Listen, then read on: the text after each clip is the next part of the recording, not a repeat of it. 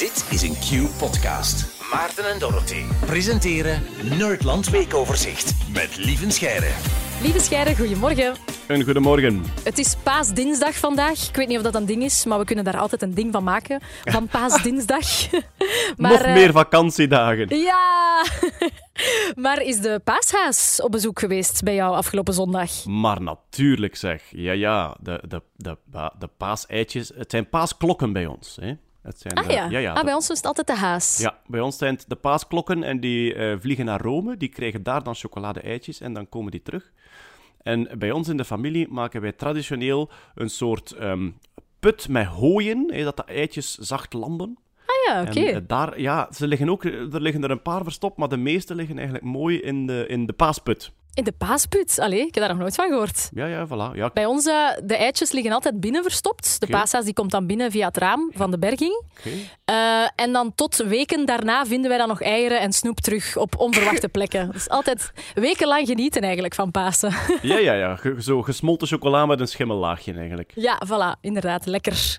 Maar eh, bij jou dus geen eh, genetisch gemodificeerde paaseieren of zo? Die brengen wel normale eieren, die paasklokken? Het zijn heel normale eieren. En liefst zoveel mogelijk fondant natuurlijk. Oh, fondant, ja, dat is het beste. Echt, de mensen dat de witte... Of witte. Nee, eh, nee, nee, dat snap ik niet. Dat snap ik niet. Die zijn toch niet Ja. goed, die witte? Het is, de fondant is toch de beste? jawel. De fondant is de beste. Hè. Daar ga, allee, ja, dat, dat heeft elk zinnig mens al vroeg in het leven begrepen. maar ehm, witte chocola met een tas koffie gaat dat heel goed, vind ik. Oh, of zo dan, weet je wat ik tof vind? Nu zo een, een paasei zo helemaal kapot kloppen en dan zo op een witte boterham. Met zo wat Oh. boter, dat dat zo goed blijft plakken. Daar kan ik van genieten. Oh, wit brood, boter, fondant, chocolade erop. Ja, dat, dat is Pasen, hè. dat is wel zo. En dan zo die, die, die, eh, die ontluikende lente. Ja. Het feest van de hoop en het nieuwe leven. Oh, lieve, ik heb echt het gevoel dat wij uren samen over Pasen kunnen. Misschien moeten we het samen eens vieren volgend jaar. Zullen we dat doen? Voilà, en we vragen Rick Torfs erbij en het wordt een feestje. Dat wordt geweldig. Goed, laten we het hebben over eh, de orde van de dag. Van Ja. paaseieren naar eiwitten. Het is Ja. maar een kleine stap, klein bruggetje. Want daarover gaat het hè, deze week. Inderdaad, eh, wetenschappers gaan er eh, werk van maken om mensenlevens te redden met eiwitten uit waterbeertjes. Om te beginnen, eiwitten. mensen denken dan echt aan eiwit.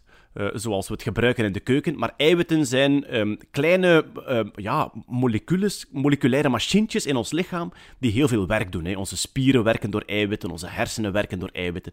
Dus eiwitten houden ons lichaam aan de gang en vervullen heel veel taken in ons lichaam. Eh, eh, een van de belangrijke taken van ons bloed bijvoorbeeld is als wij een wondje hebben om dat wondje te dichten. Ja. Dat is een geweldig ingewikkeld systeem. Van vanaf dat dat bloed dan buiten komt, begint dat netjes te spannen, waar dan bloedplaatjes in vastzitten en zo maakt dat een korstje. Bij sommige mensen werkt dat niet goed. Ehm, bij sommige mensen blijft dat bloed eh, vloeien en blijft die wonde open. Ehm, die, die aandoening heet eh, hemofilie. Ah ja. Dus dat, dat, je, dat je blijft eh, bloeden. En daar bestaan dan, ja, je kan dan dingen inspuiten, waardoor dat je toch die, die, die klonterfactor in je bloed krijgt als mens. Alleen die stof die je dan moet krijgen is heel moeilijk te bewaren. Dus dat is moeilijk in oorlogssituaties en zo, of, of in, in rampgebieden is het heel moeilijk om dat te bewaren. Dat moet gekoeld worden enzovoort.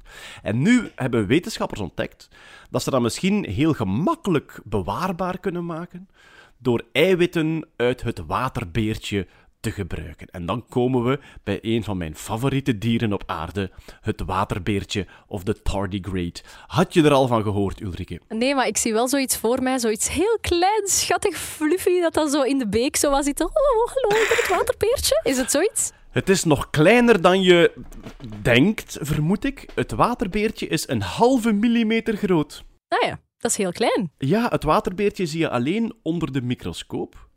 Het is een soort, ja, dus eigenlijk het lijkt op een stofzuigerzak met acht pootjes. Dat is het ongeveer. Dus toch een beetje fluffy.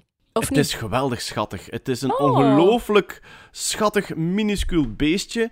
Ehm, je kan heel veel filmpjes online vinden van mensen met een microscoop die kijken naar een waterbeertje. Het is echt zo'n soort lange saucis met acht pootjes die dan zo een beetje poem, piepoem, piepoem eh, eh, stappen. Eigenlijk. Ze, ze stappen alsof ze recht uit een animatiefilmpje komen.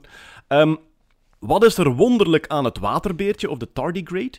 Die overleeft de meest extreme omstandigheden.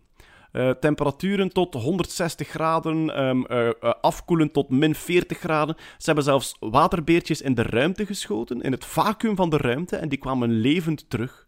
Maar allee, stel je voor dat je een waterbeertje bent en ineens word je daar afgeschoten in de ruimte. Heftig wel. Ja, dan denk je inderdaad, wat gaan we nog allemaal meemaken? um, Eh, ja, blootgesteld aan straling, radioactieve straling. Die overleven dat allemaal. Die hebben een soort heel goed schild rond hun lichaam om van alles te overleven. En dus dachten wetenschappers, we gaan daar eens een paar eiwitjes uithalen, hè, die, die, die blijkbaar die beestjes in staat stellen om zoveel omstandigheden te overleven. En een van die eiwitten hebben ze uh, ontdekt aan de Universiteit van Wyoming. Een van die eiwitten kan dus gebruikt worden om die, die, dat bloedklontermedicijn, uh, dat mensen met hemofilie nodig hebben, Um, om dat veel beter en veel langer te bewaren. Dus dankzij die waterbeertjes uh, gaan wij mensenlevens kunnen redden. Um, wat vind ik nog prachtig aan waterbeertjes? Ze zitten overal om ons heen. Uh, overal waar je rondloopt, in je eigen tuin, op de straat, um, uh, op de parking van de VTM, overal zitten duizenden waterbeertjes. Vanaf dat je een plukje mos ziet, is de kans groot dat daar waterbeertjes in zitten. En je kan die gewoon uh, thuis ontdekken. Iedereen met een, met een microscoop, en dat mag een hele goedkope speelgoedmicroscoop zijn. Oké. Iedereen met een microscoop, die kan... Ik heb het zelf al gedaan met mijn kinderen. Het is echt geweldig. Het is het ultieme klasproject ook, vind ik zelf. mos verzamelen op verschillende plaatsen in de tuin, op de speelplaats, waar dat je maar wil. Uh, dat eventjes laten weken in regenwater. Dan daar een paar druppeltjes, eh, dus het mos, het mos uitwringen, een paar druppeltjes opvangen op een plaatje en bekijken onder een microscoop. En na een tijdje vind je zo'n waterbeertje dat aan het rondstappen is met die acht schattige pootjes. Er staan heel veel instructiefilmpjes op YouTube. Hoe vind ik mijn eigen waterbeer? Of uh, how to find a tardigrade. En het is een magisch moment. De eerste keer dat je oog in oog staat met je eigen zelfgevonden waterbeertje, dat vergeet je nooit meer. kan ik me voorstellen, ja, inderdaad. Leuk. Ga je, op, ga, je, ga je op zoek gaan uh, deze namiddag naar een waterbeertje? Uh, ja, ja, ja, ja, ja, zeker. Nu is het beloofd. nu is het ja, beloofd. dat is waar. Als ik iets zeg op de radio, moet ik dat doen. Maar ik heb geen microscoop thuis, lieven. Dat is goed. Wij sturen een microscoop op naar jou. En wij verwachten op uw Facebook en uw Instagram binnenkort filmpjes van schattige tardigrades die rondhuppelen. Oké, okay, dat is goed. Stuur maar op. Ulrike en de waterbeer. Het klinkt als een kinderanimatiereeks ook. Amai, ja. Allee, nee, dan heb ik er wel. Als je, als je het mij bezorgt, dan, uh, dan ga ik wel eens op zoek gaan. Ja. Dankjewel, lieve. Je gaat het dan wel zien als ik jou een fotootje stuur. Uh, en dus volgende week zijn Maarten en Dorothee terug, hè, want dan is de paasvakantie gedaan. Dus uh, heel graag tot dan. Hè. Sava, tot de volgende. Doei. Dit was een podcast van Q-Music. Wil je meer? Wil je meer? Kijk op qmusic.be.